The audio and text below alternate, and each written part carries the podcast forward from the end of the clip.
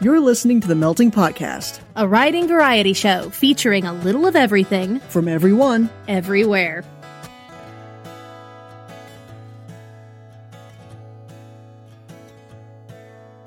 Hey, Lexicon and word chefs, welcome to another Balticon bonus episode of the Melting Podcast. I'm your head chef, AF Grappin. And I'm your grill mistress, Erin Kasmark. Hi, Are you saying that to me or them? you. Why are you saying hi to me? We've been together all evening. Why don't you tell them what the Balticon bonus episodes are? Okay, I will, but that's not an answer to my question. Just saying. Do I need a reason? Nah, I don't care. Yeah, that's what I thought. So the Balticon bonus episodes are panels that were recorded at Balticon 50, especially for sharing with you all. Yes. Even though I didn't, you know, get to go. That's because you were baking. I know I was baking, but the bun is now out of the oven. He's freaking adorable. I know. Little man. Little man. You got your boy. I got my boy. So anyway, before we start the panel, we do want to remind you that voting is still open for our cook-off challenge, but only for another five days. It closes on like the 20, 20th or 21st. I forgot which day I said. One of those days. And remember, there's a loophole on Twitter. Polls can only be open for a week, so potentially you have multiple opportunities to vote on the Twitter poll. I have to reset it on like Mondays. Mondays. So vote now and then vote Monday. I don't know what day of the week this is. We recorded this in advance. and I've been having whiskey, so sorry guys. Oh no, we are adulting right now. But yeah, so you've still got a few days left to vote for your favorite on the cook off challenge. Just check out our last episode, episode 33. Listen to both the stories. Vote for either Scott Roche's Sniffing Out Trouble or Austin Malone's Headlights, and you can help one of them win. And who knows, if you like them both equally, vote for one on Twitter, vote for the other on Facebook. Another loophole. Dun dun dun. Dun dun dun. Dramatic reverb. So we'll have our. Wah wah wah wah wah. You done? Yes. Okay. So we'll have another regular episode on September 1st. That one's going to be a main ingredient. And it has nothing to do with the Hogwarts Express. Okay. Sorry, I grew up a Potterhead. September 1st will always be Hogwarts Express Day. That's, yeah. Start a term. Good call. Good call. Woo. I'm ashamed I didn't catch that right off the bat. Hufflepuff forever. Slytherin. Sometimes Gryffindor is okay too. No, Ravenclaw's alright. Hey, we've got them all covered at that point. We're half and halves. Yay! We're half houses. Halfway houses. Here's a panel. Enjoy. I really appreciate it that you guys are here. If it's cool, I'm gonna record this for the Balticon podcast. Sure. And I don't know.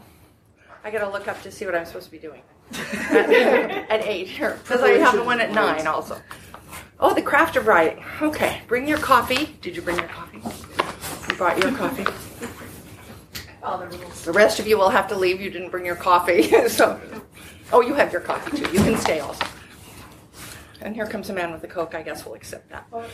It's diet though. Oh, I don't know. So it's caffeine in it. It has caffeine. That's true. That's the main thing. So, so anyway, and the reason I'm late is because I walked around the entire other way. you know, which thank God this isn't all the way around. I mean, you don't walk a million miles and then have to turn around and, you know, walk back because you walked the wrong way. So that's good.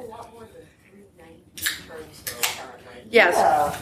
I have these Marco scuds that's the pit nuts, so now you can, getting lost is a virtue. Oh, well, that's true. That you keep saying my Fitbit is is adding up miles. That's true. Well, we were at a hotel in Washington D.C. Um, that instead of having you know a quadrangle like this, it had this endless curve. You followed this endless curve, and you're like, oh, this is a Möbius strip, right? I mean, and you would see it curve. It was a huge curve. I have no idea how big this hotel was. It had to be like two or three blocks big because the curve just went on forever, and you just went and went and went. And of course, then there was no. Actually, there was no circle. So if you were at the last room on that curve, then you had all that way to walk back. Oh my god. So it was kind of a pain. But, but, So this is better. I'm trying to see. This is way better. Especially when it's smack architects.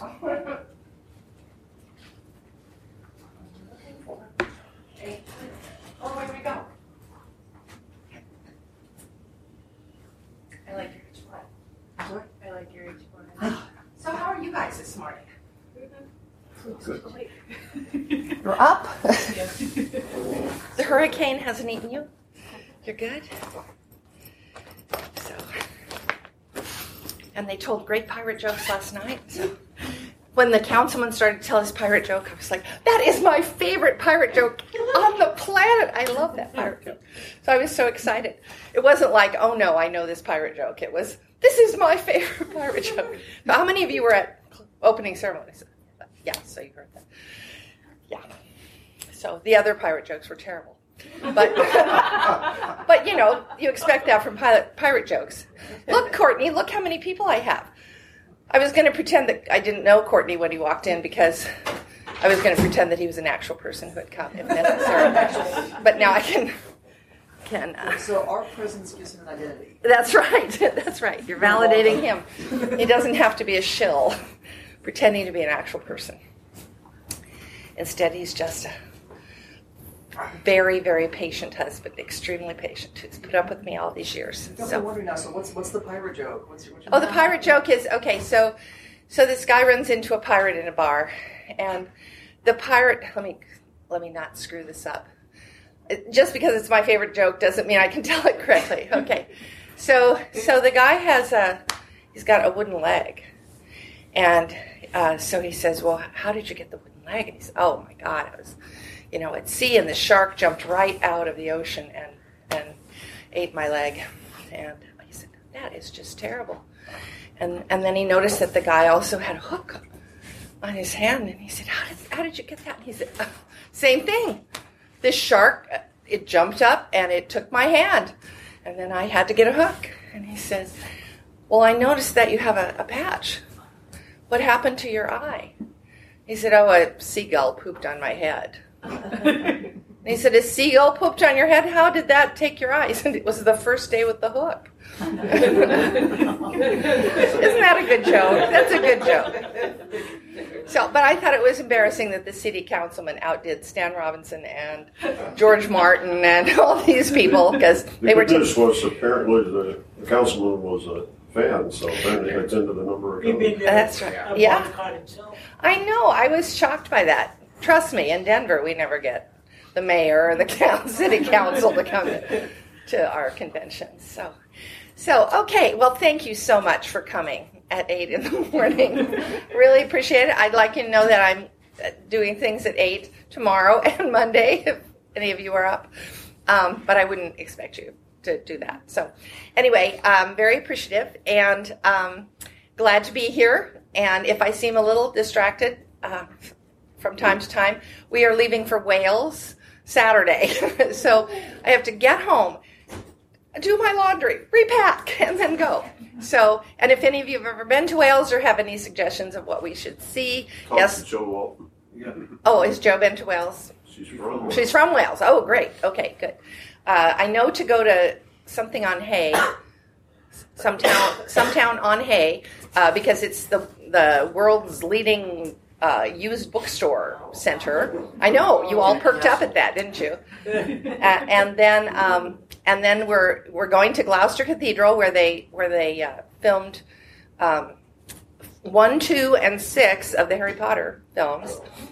Hogwarts is actually filmed in is actually the cloisters of of Gloucester Cathedral, and also we're going to Gloucester Cathedral because um, the guy uh, Edward the Second was killed there, murdered by his wife and her boyfriend, um, in a very Game of Thronesy kind of style. Uh, they stuck a red hot poker up his rear end to murder wow. him. Apparently, they said they didn't wish to have anyone know that it was not a natural death, but they said the expression on his face kind of gave it away, and and the fact that you could hear the screams from the castle for miles and miles away. So uh, we're going to go see that. Um, not that, but I mean his shrine. We're gonna go see his shrine, and then um, oh, and then in Gloucester, the Tailor of Gloucester is the Beatrix Potter book, which if you've never read it, it's my favorite Beatrix There's, Potter a, there's book. a seacoast town called Port Isaac. I've never Yes, to. Portwenn. Yes, Yeah. where they filmed Doc Martin. We're going there. And Saving Grace. Oh, and Saving Grace. That's right. Yes, and we're going there to see Doc Doc Martin and the dog. And my daughter says she wants to pose as one of the. I don't know if you watch Doc Martin, but the gaggle of girls who wanders past Doc Martin's house all the time giggling. So that's what she wants to do. Um, and if you have never watched Doc Martin, I mean, I know you guys are SF and fantasy fans, but it is, and it's not, but it is the funniest, most wonderful show. It has just, it's just charming. Um, and then let's see what else. Doctor Who, a lot of Doctor Who is filmed in Wales, and Thomas the Tank Engine, of course. And I'm trying to think what else. Oh, and, and then we're going to Tintern Abbey, um, because of course Wordsworth. So, um, and I, so I, we're doing as much literary stuff as we can. Oh, and we're going to Llandudno. I know I'm mispronouncing all these names, but um, they have no they have no vowels. I don't know how they get by without vowels in Wales. Uh, but anyway, uh, Llandudno is the seacoast town where the the Liddell family used to go for summer vacation, and Lewis Carroll joined the family there. And in fact, there are two rocks on the shore uh, called the Walrus and the Carpenter, which may have inspired the Walrus and the Carpenter. So, which I thought was really cool. So, so anyway, we're going to do those things and a whole bunch of other stuff. So, mines and caverns and seashores and walks and waterfalls and all kinds of junk. What's the So- toast? Here's, here's to the Welsh who pray on their knees and on their neighbors. Ooh, ooh, ooh! That's would seem to be an anti-Welsh statement. Yes. It's an English toast. Uh, Yeah. Well, the Welsh and the yeah, I was going to say the English uh, and the Welsh, uh, according to my boning up on the history, apparently not not in good terms for a long period of time. So, so anyway, thank you for those of you who just arrived. Thank you so much for coming this morning. I'm really I thought I would be here by myself. I really did. So I'm really grateful that you got up so early. And I'm supposed to talk about the craft of writing, but I'm going to let you guys start it by asking me questions. Um, about one of the things I want to make clear is that writing is almost all craft. All the stuff you hear about the the muse and the butterfly landing on your shoulder and and you you going to Starbucks and scrawling a little in your journal with a beautiful fountain pen is all bogus. It's it's uh, it's all it's all craft and uh, I uh, um, because I think most people come up with plenty good ideas. It's simply whether they have the skills to turn them into, you know, to things. And I would tell two stories on that basis. One is that um, I taught a whole thing on writing craft one time at the Locus Awards, and um, um, and afterward, this guy stood up and kind of, I said, "Did you enjoy the workshop?" And he said, "No." He said, "I I came into this thinking you were a good writer, and now I realize it's just all tricks." and I said, "Well, you're right about that. It is all tricks. However, Shakespeare used these same tricks, so so really, it's all tricks." So, and the other thing was, we we uh, live in near Denver, and the Denver Art Museum had a, um, uh, a Van Gogh exhibition of his early work, and um, it was a great, oh, great exhibition. But anyway, you know, he has this reputation of being this, you know, the the the mad genius. You know, he's like if you think of a crazy painter who's all insp- all inspiration all the time, it's Van Gogh. But in fact, he took a correspondence course in drawing. Did you know that? And he studied the color wheel for. He said he said at one point in his early career, "I'm not very good with color." So, and you're like, really? so, so he had studied the color wheel, and he took all these classes, and and uh, he and Toulouse-Lautrec did flunk out of one of the classes because clearly their style was not fitting with the traditional. But they, and I'm not saying he wasn't a genius; he was a genius. But but he also studied his craft enormously, and one of the things he he really emphasized was um, that you heighten the contrast and by picking colors that are the exact opposite on the color wheel. And and if you think of the the I never remember the names but the one with all the stars the huge stars. yeah. Uh, that that one clearly those yellows and blues are from exactly the opposite sides of the color wheel. But the one that stunned me the most was a little bitty painting, um, and it was of a, it, was a, gla- a, a, glass jar like a mason jar with some cherry blossoms in it, and um, so the pale pink of the cherry blossoms, and then there's a pale pink, pale green background, and I walked into the to the room where it was and said, "Is that a light box behind the?" You know, have they come up with some sort of light box? They had not come up with a light box arrangement, but it just glowed. And then when you looked, of course, the two colors were the direct opposite on the color wheel, and it was like, oh my god, that's so true. So, so that would be the one piece of advice I would give you to start here, and that is that you always need to heighten the contrast in your work. Uh, and in writing, of course, that doesn't mean using pink and green necessarily, uh, but it means it means that you, if if your hero, if his if his um, quality is courage, then you're going to need to show not only his courage, but also to show the cowardice of other people in their behavior. Um, if you want to show uh, fish out of water stories are you know very common and they always work. And one of the reasons they work is that you're heightening the contrast. You're putting this this cosmopolitan Parisian down in a tiny country town in Texas, you know, or you're putting an extremely modern, sophisticated person way in the past, or you're you're doing something so that the contrast is as high as possible. I don't know how many of you have seen the movie Doc Hollywood. It was a while back. Uh, great movie, great great movie, and it's it's a hotshot young New York surgeon who, uh, through an accident, ends up having to to do medical work for a week in a, a little bitty southern town, and the clash between those two cultures is great. Uh, partly because he's he you would expect it to be you know he's going to he's the smart city doctor who's going to show the locals a thing or two. In fact, the locals are way more sophisticated than he would ever imagine. Doc Martin was serious. And Doc Martin is the same the, the same basis. Yes, he's this uh, London neurosurgeon who's stuck in this little bitty town, and uh, and those contrasts are really important. If you can, you you definitely need to heighten the contrast. Jane Austen is a if any of you are Austen freaks, uh, is a a always does this. She is very good at it. Um, in Pride and Prejudice, of course, we have the example of a good good relationship with Elizabeth and Darcy, and but along the way, she shows us a whole bunch of really bad marriages. What is what it's like if you marry for love, for money and security. You end up with Mr. Collins. Oh my God! Uh, and what happens if you if you uh, marry for lust? Uh, and that's her sister Lydia, and what happens to various other people. She always has contrasting bad examples to show you the good example of what she thinks would make a good relationship. So, so heightening the contrast is something that you can really do that ups the ups your game um, in a story. Uh, so often, stories seem very diffuse, and uh, we watch a lot of indie films. We get things on Netflix, and then we watch we we notice what all the trailers are, and we and we get those from Netflix. I would just like to say that there are some truly terrible indie movies out there, and we have watched them all.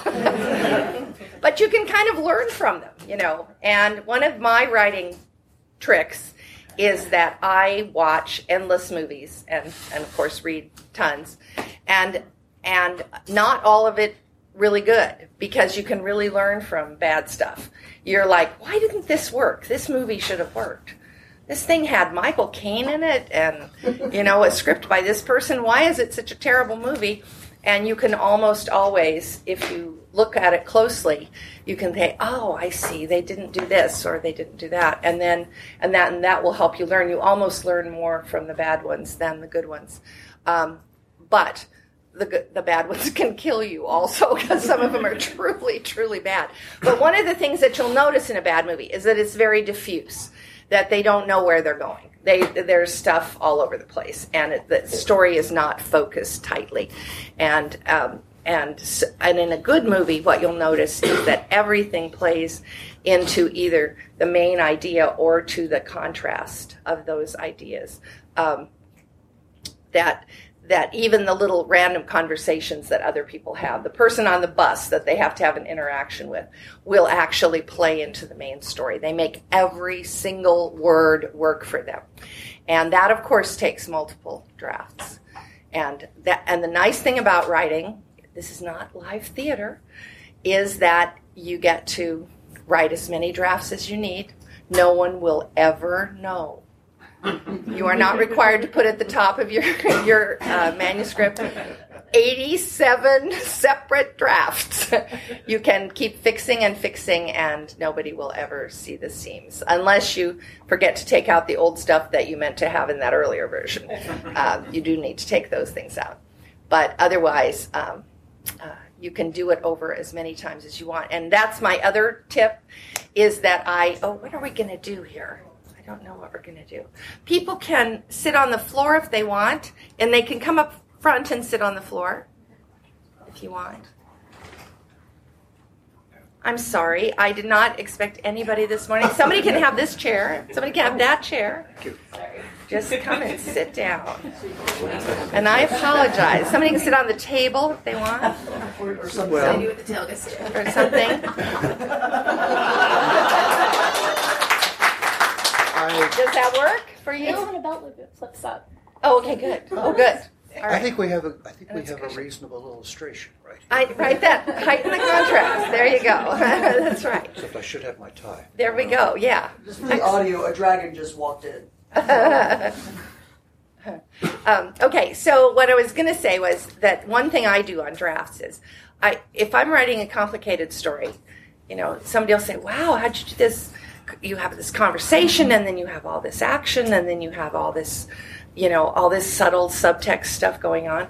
Well, I didn't do it all at once. That's the answer. You do it. You I if I'm doing like a conversation, the main thing is to get the conversation down. The what the points that I need down. You know, this conversation needs. So I just write the conversation as if I were writing a script or something. You know, no a little enough he said and she said, so I don't get lost. But but otherwise, just the conversation. Then I go back and I put in the the he says and she says and the business. You know, he picked up his glass, she hit him over the head, whatever. You know, all that stuff. and then I go. Then I make a list and say, okay, what needs, what information needs to be in this scene? and did I get it in there? And the things that I didn't get in, then I go back and think, all right, this could be in this piece of conversation, this could be here, and put those in. And then I do one more pass to make sure that everything, to get rid of everything that doesn't belong there. Because conversation, our conversations are very diffuse. You know, we talk in ums and ahs, and, and it takes us forever to get to the point and we ramble around and we discuss all kinds of things that aren't relevant to the situation. Dialogue is not conversation. It is a sort of condensed, distilled form of conversation. So the more uh, the more you can get rid of all those odds and ends. But I write them down. I mean, I go ahead and do like what I would think the normal conversation is, and then I go back and take all the extra out. So, but sometimes that takes me as much as five or six drafts. And then, of course, I go to bed, and then I wake up at three in the morning and think, this is the wrong scene. This won't work at all. And then I tear it up, and then I just start again, and then I realize that I can do it uh, a different way. I there's a, a great little movie whose name I can't remember by um, with uh, Burt Reynolds and Goldie Hawn made back in the in the 90s, 70s, 80s. Anyway, they're screenwriters. As it's not, I mean, actually the movie isn't great, but it has a a great scene in it. So so they're a pair of screenwriters who who've worked together forever. And in the course of the movie, they fall in love and they get married and they go see her parents and they go see his parents and then they break up and then they get back together again. Okay. But none of that's relevant except that at the beginning of the movie, they're trying to do this this scene where they've they've got and it's not even the final scene. They are trying to do this scene before the final scene of how they get their characters across the hall and into this other room for the final scene. And it's one of those little scenes in a movie that don't matter at all but are really important. and I'm like I could so relate to this because I spend half my time doing those little bitty connecting scenes, you know.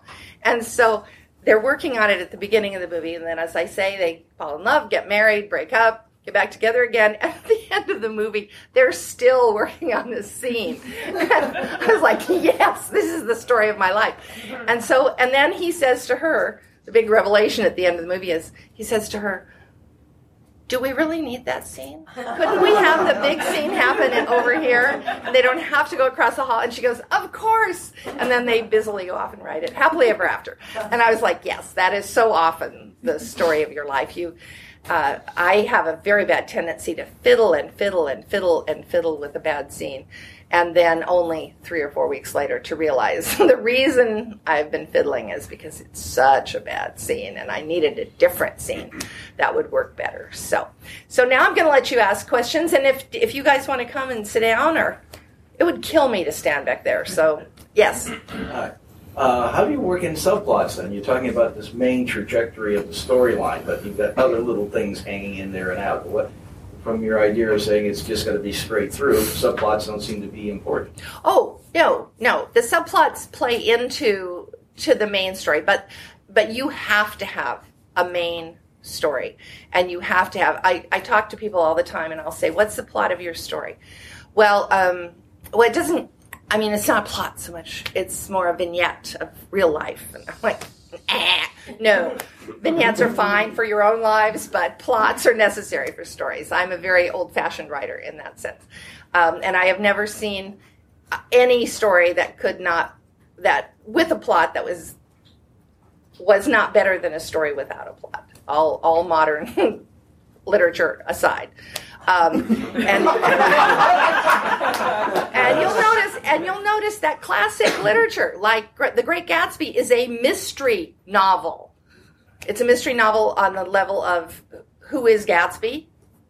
Why is the title The Great Gatsby when it appears that he's not the Great Gatsby, at least for the first part of the book? And then the second one is who killed the woman? So, I mean, it's an actual murder mystery. Lolita is a road picture followed by a mystery and with an unreliable narrator who's lying to you the entire time. You know, these these are great. Shakespeare, of course, has really good plots all the time. So I, I'm a big believer in plot. If you are that writer who doesn't believe in plot, great, but you should know how to do them, just like Van Gogh knows how to heighten the contrast. Um, okay, so so you and and the main thing in a plot is that something or some something has to change. You have to have they talk all the time in the movies about arcs, okay? And what they're talking about is movement. So, we have to go from here to here. In Lord of the Rings, we go from the Shire to Mordor and back.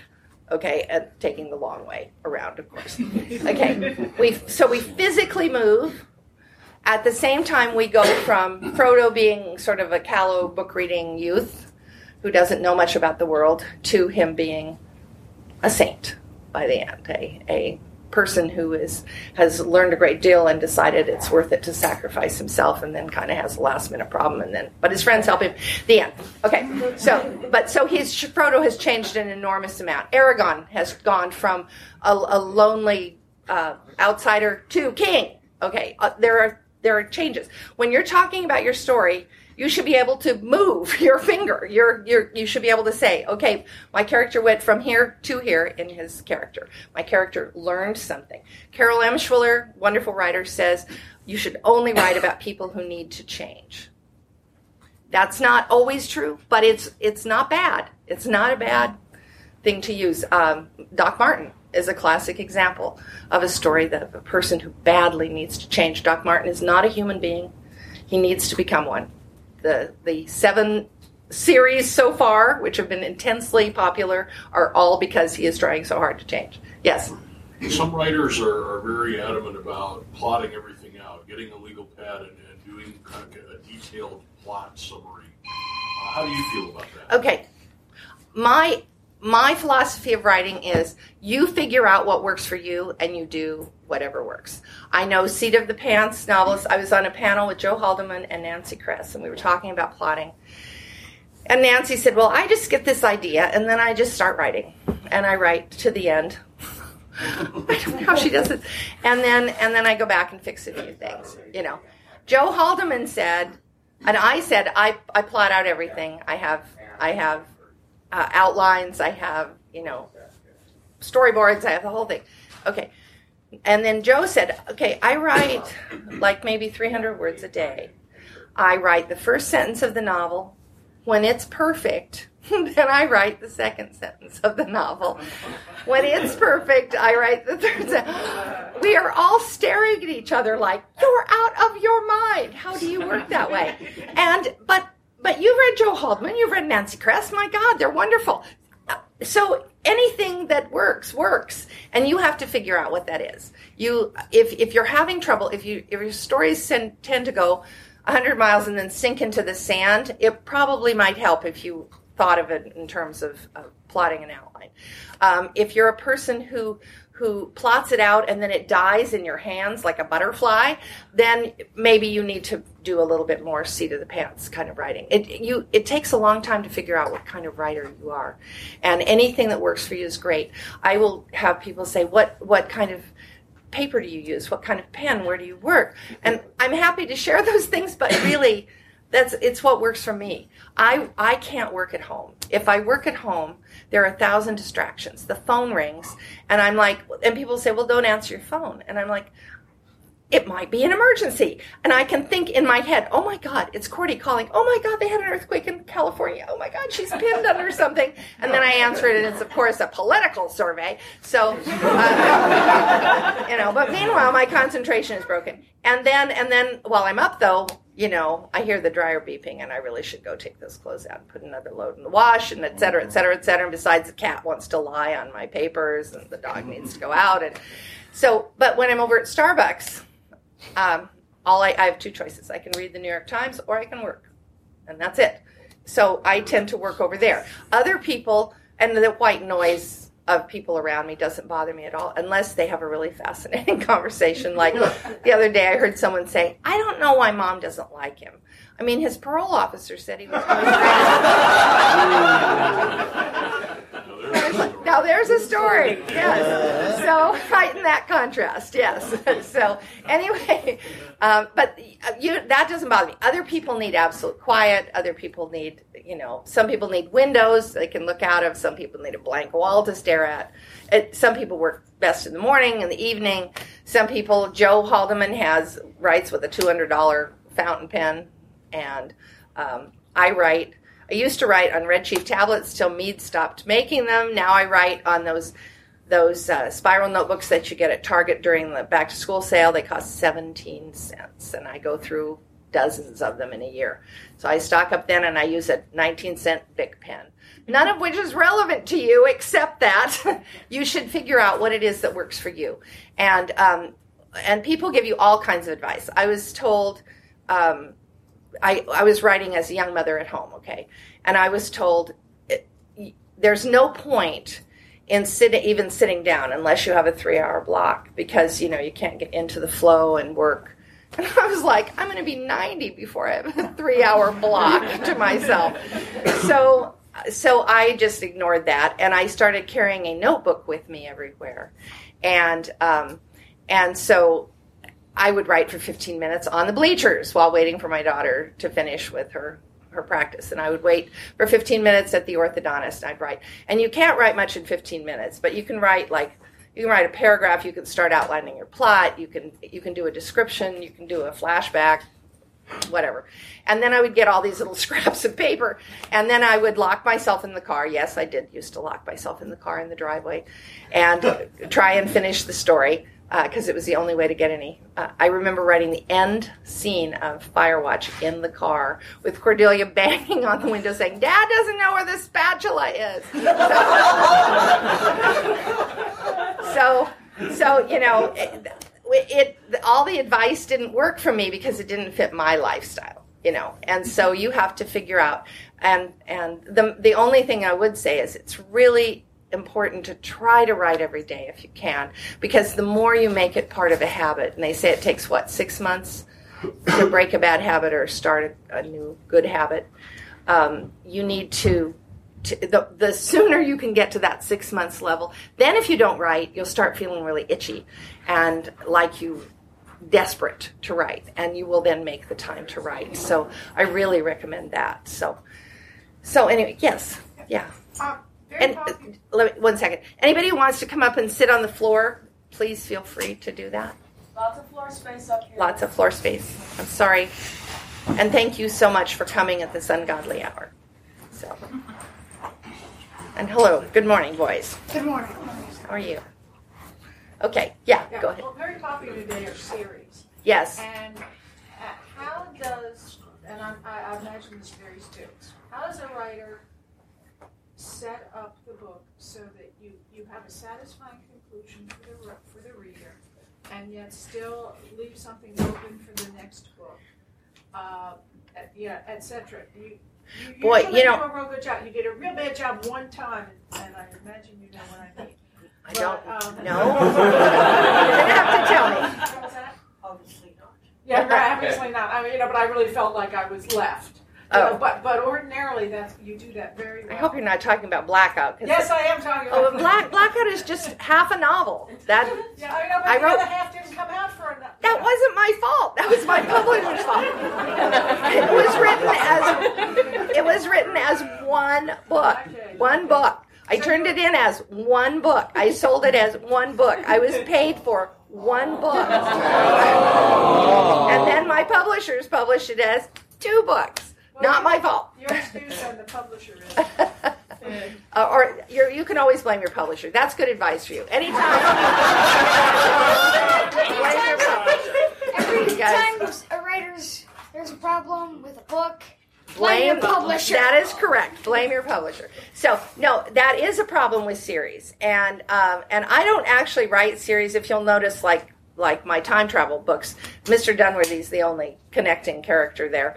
Uh, each has a separate hero and, or heroine, and uh, and the and their story is complete in that in that thing. So I'm probably not the best person to ask about series, but I think the main thing is that you're gonna yes you are gonna need to have a satisfying ending for your for your for a character.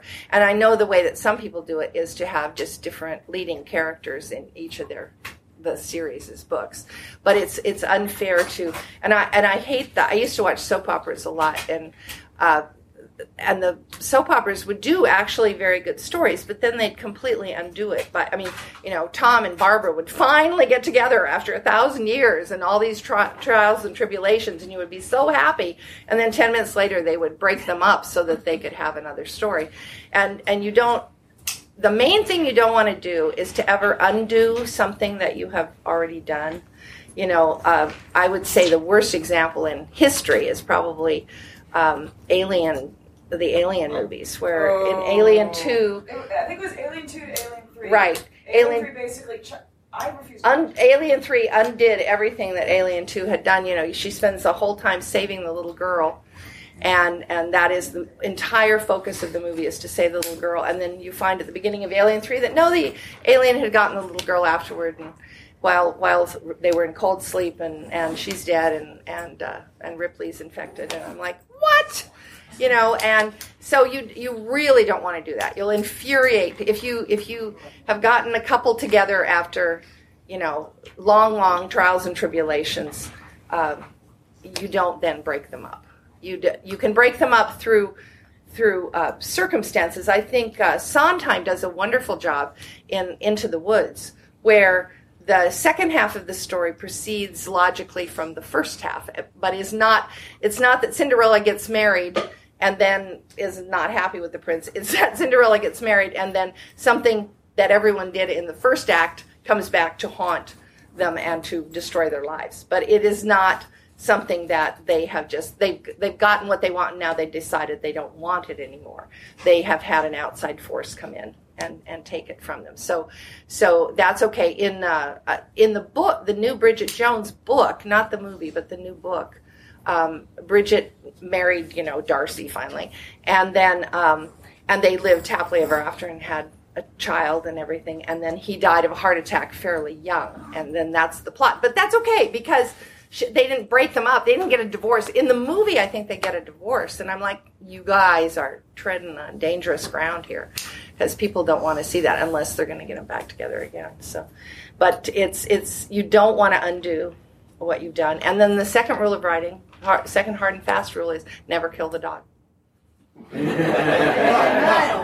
And the addendum to the never kill the dog is make sure you know who the dog is. What Because if it there isn't is no always dog? because it isn't always a dog. It isn't always a dog. Well, I if if anybody if any of you know me, you know that I am just a freak about the BBC series Primeval, which I think was the best TV series ever. Uh, it's a really dumb series about dinosaur hunting in modern day London, so it should so it shouldn't be good. But the, like the characters were wonderful. The dialogue was amazing. The plot structure fooled me over and over when I cannot be fooled by plots. I've been doing it too long, uh, and and it had irony. It was like if you have this kind of crummy adventure in the states, they'll put B level actors and C level scriptwriters on it, you know, and the, and it'll be Terra Nova, a terrible, terrible series which lasted like three episodes, um, and also was about dinosaurs. Um, but here they put A level A level actors and A level uh, writers, and they really tried to do a wonderful job of it, and it's just a great series. But and now I've forgotten where I was going with that. Uh, but don't kill the dog. Oh, okay. So so I force all my friends to watch it. I watch it, and then my goal in life is to find other people who haven't watched it so that I can can watch it with them.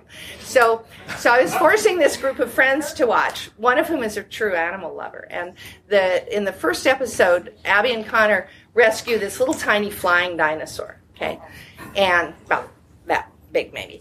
Okay, and uh, his name is Rex, and by the end of episode three, my friend said, You have to tell me if Rex makes it to the end of this series, or I'm not watching. Mm-hmm. and I said, My wife. Do you care about, you know, any of these characters, these human characters? No. You just, and I said, Well, I told you I wouldn't do any spoilers. I don't want to do any spoilers. She said, That's the, you do that spoiler, or I'm not watching. And I mm-hmm. assured her that Rex would be fine, even though he is in danger a lot. But he would be fine by the end of the series, and then she was willing to watch the rest of it. Now, people get killed right and left. It's about dinosaurs. But that was what she wanted. Don't ever underestimate that. People really care about, they care about innocent characters and characters who don't deserve their fate. When, um, when Dickens was writing um, Old Curiosity Shop, it was serialized, and so it was coming, you know, month by month to America on the packet boats, and groups of people would gather at the docks. This is like Game of Thrones or something, you know, gather at the docks and shout out, "Did little Nell die?" up at the boat, and in fact, yes, Nell, he does kill little Nell, and and uh, there were people. One British um, MP wrote that he was reading the book on the train and threw the book out the window.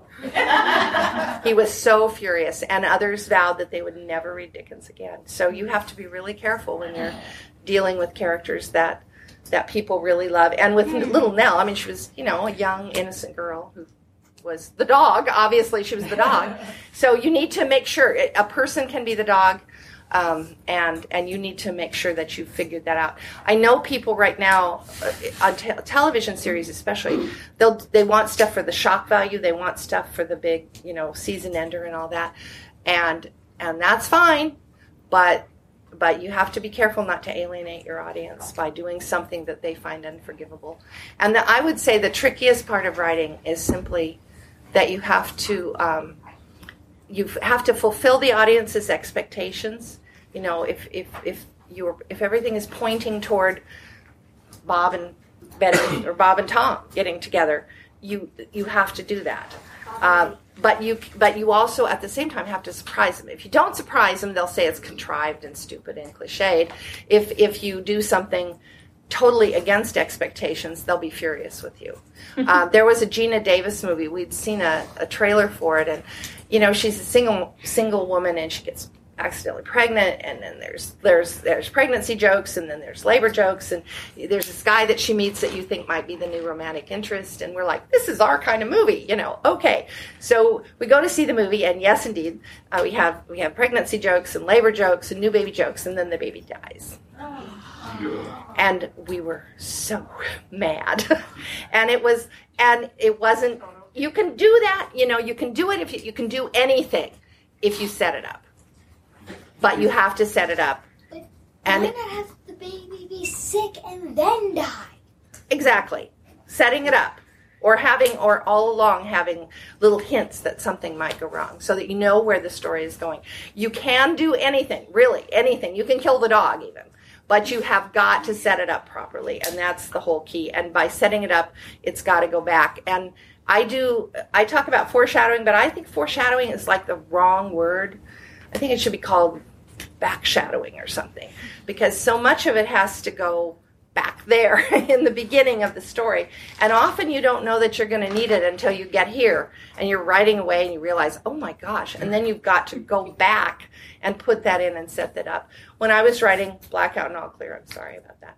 Um, uh, I have, um, I got to page whatever uh, in All Clear where, where, uh, they they're in the middle of the blitz and Eileen is they is somehow in charge of this ambulance, and um, and they've got to get this dying man in the back to the hospital, and she's got the two kids with her, and I needed to have the little 11 year old girl drive the car, and I needed to have the little eight year old boy navigate through the streets of London, which neither one is logical because you know they would have no experience of those things. This is writing. You can do what you want. Uh, well, that's true, but I had to go back and I had to put in a whole scene way early in the story where Eileen is is with the kids at the manor, and the the lady of the house decides that everyone should learn how to drive. Everyone on the staff should learn how to drive, just because of the the war.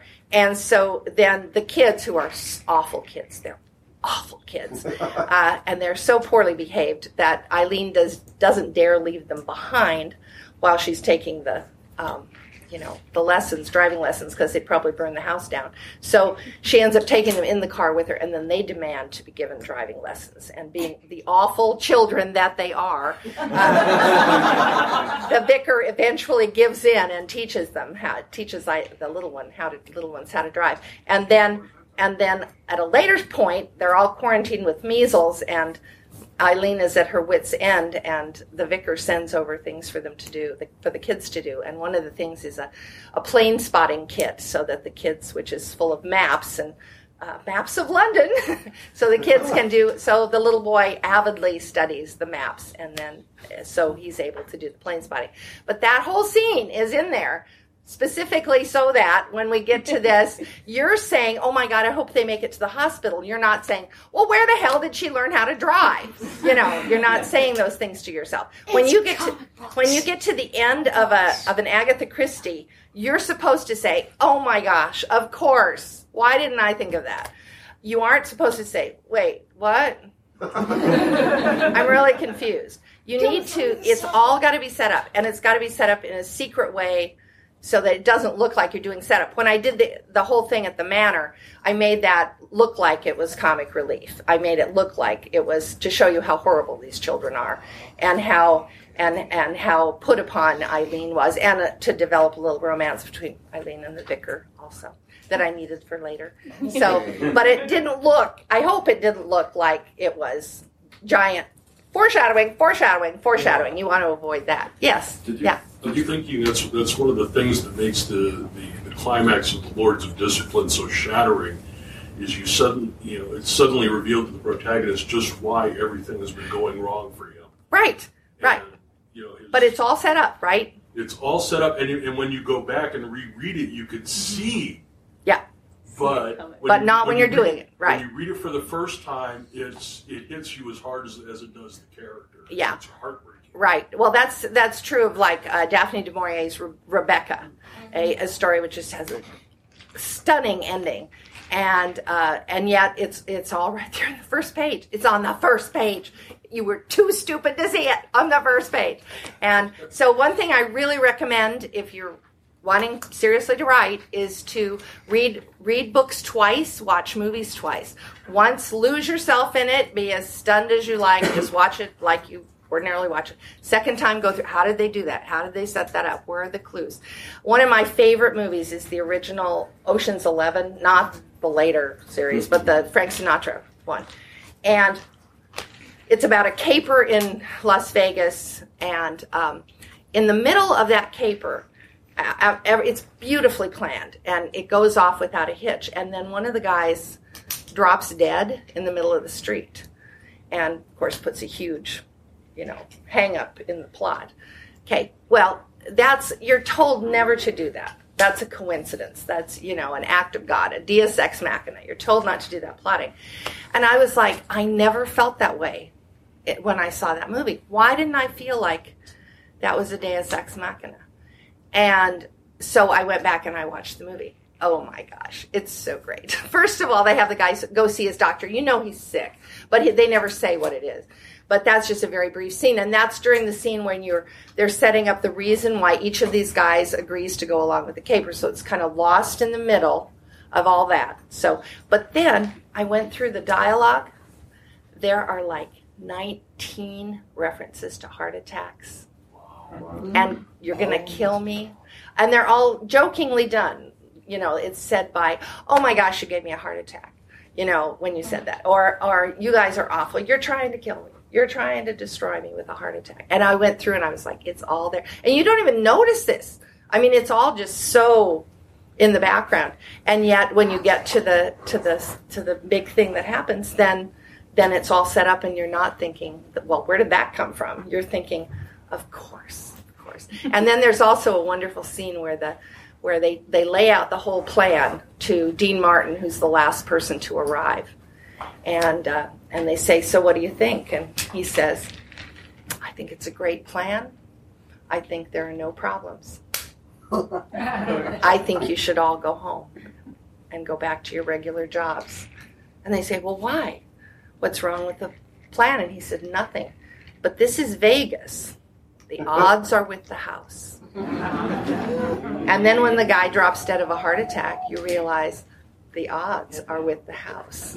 Oh, and it's just beautifully done because you it, you don't see it coming, and yet it's like like with the Lords of Discipline, it's all right there, and you can do that. You can do all that. It's but you have to go back multiple drafts and you have to go back and put it all in in the right place. A little bit here a little bit here a little bit here. Hide it in the bushes. Hide it in plain sight, hide it in different ways, make people think that it's there for some other reason, and and then spring it on them at the end. Yeah. Um, so you said earlier that we should get into a habit of writing every day. How does revision, being stuck in revisions forever, um, affect that? Does that count as writing? Oh yeah, it counts as Okay. writing. of course, that counts as writing. Uh, revision is is nine tenths of writing. So so, but but uh, one thing that a lot of writers do, and what when I'm not under deadline, which I hate being under deadline, um, because you can't pick and choose what you write. But what I really like to do is to have stories at a couple of stages, to have one in the revision stage and one one where I'm just making up the story and one where I'm writing the first draft.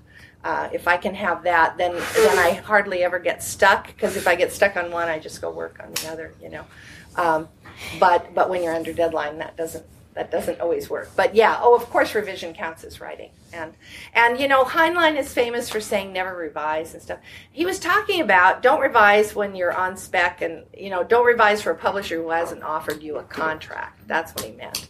He didn't. obviously he did a ton of revision on his own work, and um, and even if he had said that, he would have been wrong. It's it's wrong.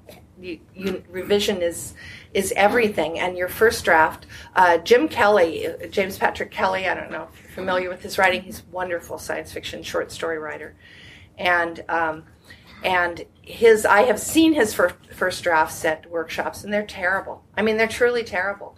He is he is all revision all the time you know other people can turn out pretty passable first drafts but he his he's it's just he gets something down so he can mess with it and then he messes and messes and messes with it till it's brilliant Um, So, I have yes. one question. Um, what do you say? Um, what's your opinion? We might have covered this already. Sorry, I was late, but um, on revising as you go. See, what I do is Of course. I, I'm writing along, and then I'm like, oh, like I get to a point where like, oh, I should have put that in, and then instead of just keep going with the story, you go back and you fix Yeah. it, or when you start writing today, you tweak down, you're like, oh, I should change that sentence, and you do it. Yeah. Keep going, keep going. Is that okay? of course. Argue that it's not good. You okay okay my uh, as i what the part you missed was i told everybody you have to figure out what works for you Okay. and and everybody different things work for everybody and so you you figure out what works best for you i have known people who will get stuck they'll they'll instead of moving forward, they'll start revising and revising and revising, and they never ever finish the story. Uh, I have known people who who finish a story and then continue to revise it, and they'll bring it to you like the, it'll be an old yellow carbon paper thing from 40 years ago, and they're still working on this. It's like write something new. I think you just need to mm-hmm. write something new. So you don't want to get stuck forever, you know. But no, there's nothing wrong with that, and there's nothing wrong. And you can write forward or you can write backward. I write my books totally out of sync. I will write the first scene and then I'll write the last scene and then I'll write the love scene in the middle and then whatever whatever I know how to write, I will write. And then and then I'll piece it all together. When I wrote Blackout and All Clear, I have three viewpoint characters, four or five viewpoint characters. And and I wrote each of those separately. I wrote Polly's story all the way through. I wrote Eileen's story all the way through. I wrote, and then I put them together because I couldn't keep it all straight. And uh, and I wrote out of sequence, and I wrote um, when I was writing to say nothing of the dog, um, and I was writing out of sequence. I, I couldn't remember stuff. So there are my manuscripts have all these things at the top that say he she still thinks he's a murderer so because i couldn't remember where i was in the story otherwise yeah Yeah, I was just going to ask about that because I write out of sequence too. And the problem I tend to have is then the character arc, I have to have all these side notes Right. as to what so and so thinks Right. or where they are in their development. Right. Or, and Right. then you read it together and it's it's right and then you have to go back and fix it because you know and even it up I, it and and sometimes people find that it works best to just work front to you know chapter one all the way through but it, it's just whatever works for you yeah Um, this is a slight change of subject. How do you balance um, research and creating stories? oh oh Or do well not balance it? I don't balance it. I don't balance it. I would I would do research forever. I hate writing. I hate writing. I love doing research. So I have to sort of discipline myself to not just do research forever. I would I would still be looking up stuff about World War II. In fact, I am still looking up stuff about World War II, even though I'm done. And people send me all these great things about World War II, and then I have to look them up. That's the fun part for me. If you love research, then you need to kind of discipline yourself a little. If you hate the research, you need to learn to love the research because because the research is essential. And there's research on every story, not ju- not just if you're writing historical things or or uh, something set on a space station where you need specific kinds of research. You need to be researching all kinds of stuff. I the first letter I ever got, and by the way, in your careers, if you are thinking you will get these breathless letters saying, "Oh my God, I love your writing, you're wonderful," forget it. You will get you will get letters saying, "I really liked your book, but," and then there will be a six-page, single-spaced analysis of how you got the word rowlock wrong. Uh, and the ro- word rowlock was, by the way, not wrong, but they thought it was. So, uh, but the first letter I ever got was for a story I wrote in Galileo back in the 1980s. And in it, my heroine was, she was a housewife, and in her spare time, she had a sort of kind of psychic gift. And so NASA had come to her secretly to try to get her to call this spaceship that was lost home. Okay, and she's doing this while still being a housewife, and no one knows she's doing it. So, as you can see, it was a really hard, high tech story, right? Okay, so so anyway, so she couldn't do this by sitting down, you know, clasping her hands and thinking. She had to. It came from the peripheral part of her brain, so she had to be keep doing the housewifey things. So I had her, you know, mop the floor and do all these housewife things and do the dishes. And then I said it and cleaned behind the couch where she found seven pennies, nine pencils, and the missing molasses swamp card to the Candyland game. I got four letters. There is no molasses swamp card in the Candyland game. I don't know where you do your research, but it's wrong. There is a molasses swamp, but there is no molasses card. Try to get your research right. And I first thought, don't you people have anything better to do? and, then, and then I thought, okay, well, that's really an important lesson because actually they're right. In well, first there is no molasses swamp. I had sold my daughter's Candyland game at the garage sale. What can I say? I didn't have access to the reason. Um, but but what I felt it showed was that people really care about details, and the reason they do is because you're trying to cast this spell on them. You are trying to convince them that instead of sitting in their home or on the bus reading, they are in fact in the Middle Ages, or they are in France, or they are wherever, or in space. And so Or if you another make a mistake, if you make a mistake, then you kick them right out of that story. And then not only do they have to get back into the spell, but then they also may not trust you with anything else you tell them. So really little details do matter. And so some of the worst the stories that I've had to do the most research on are the ones where I thought I knew what I was doing. I we used to live in Arizona. I set a, I set last to the Winnebagos in Phoenix and I had to get maps out because I knew that if I didn't put the 7-Eleven at the correct address, that I would get letters and people that were kicked out of the story. I did a story set in Denver where we still live an hour from Denver, and I had to go drive the route to make sure that you can drive the route that I had my characters driving, so that I wouldn't get letters. So, so there's research involved in every single story. Not not always massive amounts of book research, but there's always research. Yeah. Do you, um, how far do you plot out the arc of your stories and do you use story beats before you start writing them? I don't know what you mean by story beats. Uh, never mind that. How far do you plot out the arc? Okay, I okay. Given the caveat that not everybody does it the same way, you can do it any way you want. I I do plot my entire book, but I plot because because almost always I'm using a mystery plot kind of kind of plot, and so you can't plant the clues for your mystery unless you know how it's all going to work out. Um, so uh, I usually have the basic outline of the story, the ba- and not not you know Roman letter numero one A B C kind of outline. Just a here's what's going to happen kind of outline. Um, but I do cha- I do change. I have changed. If I think of something better, I will change.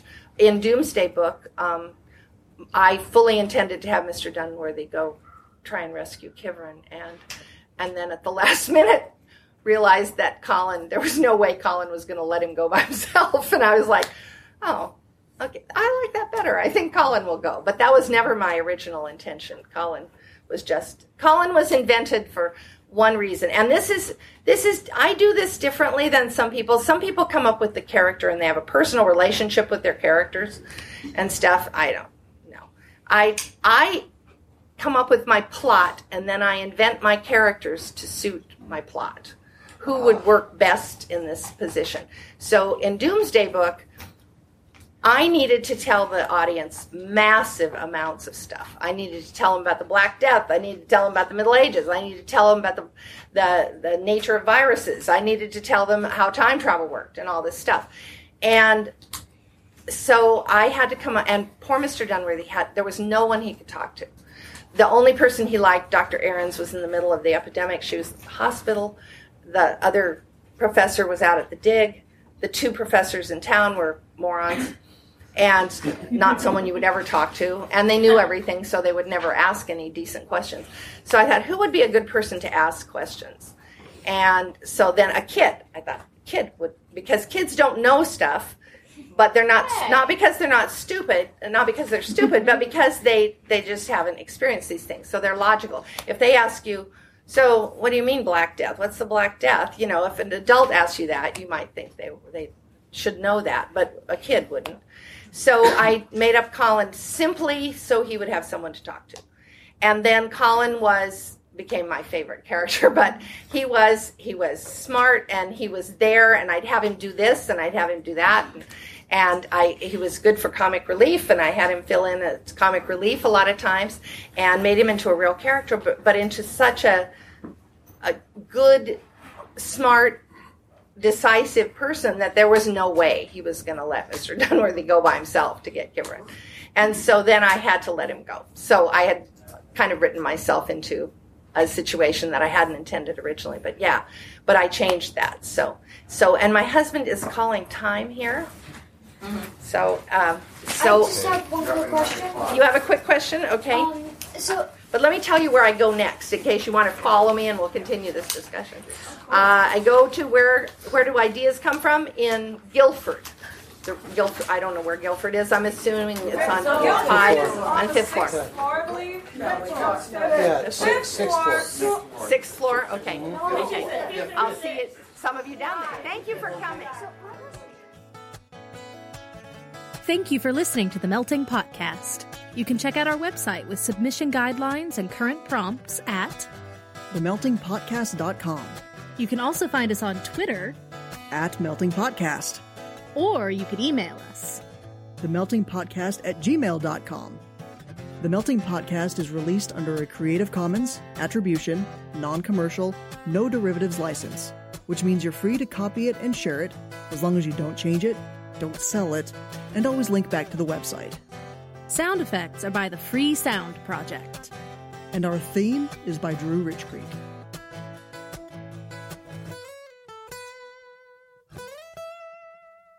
Send us stuff.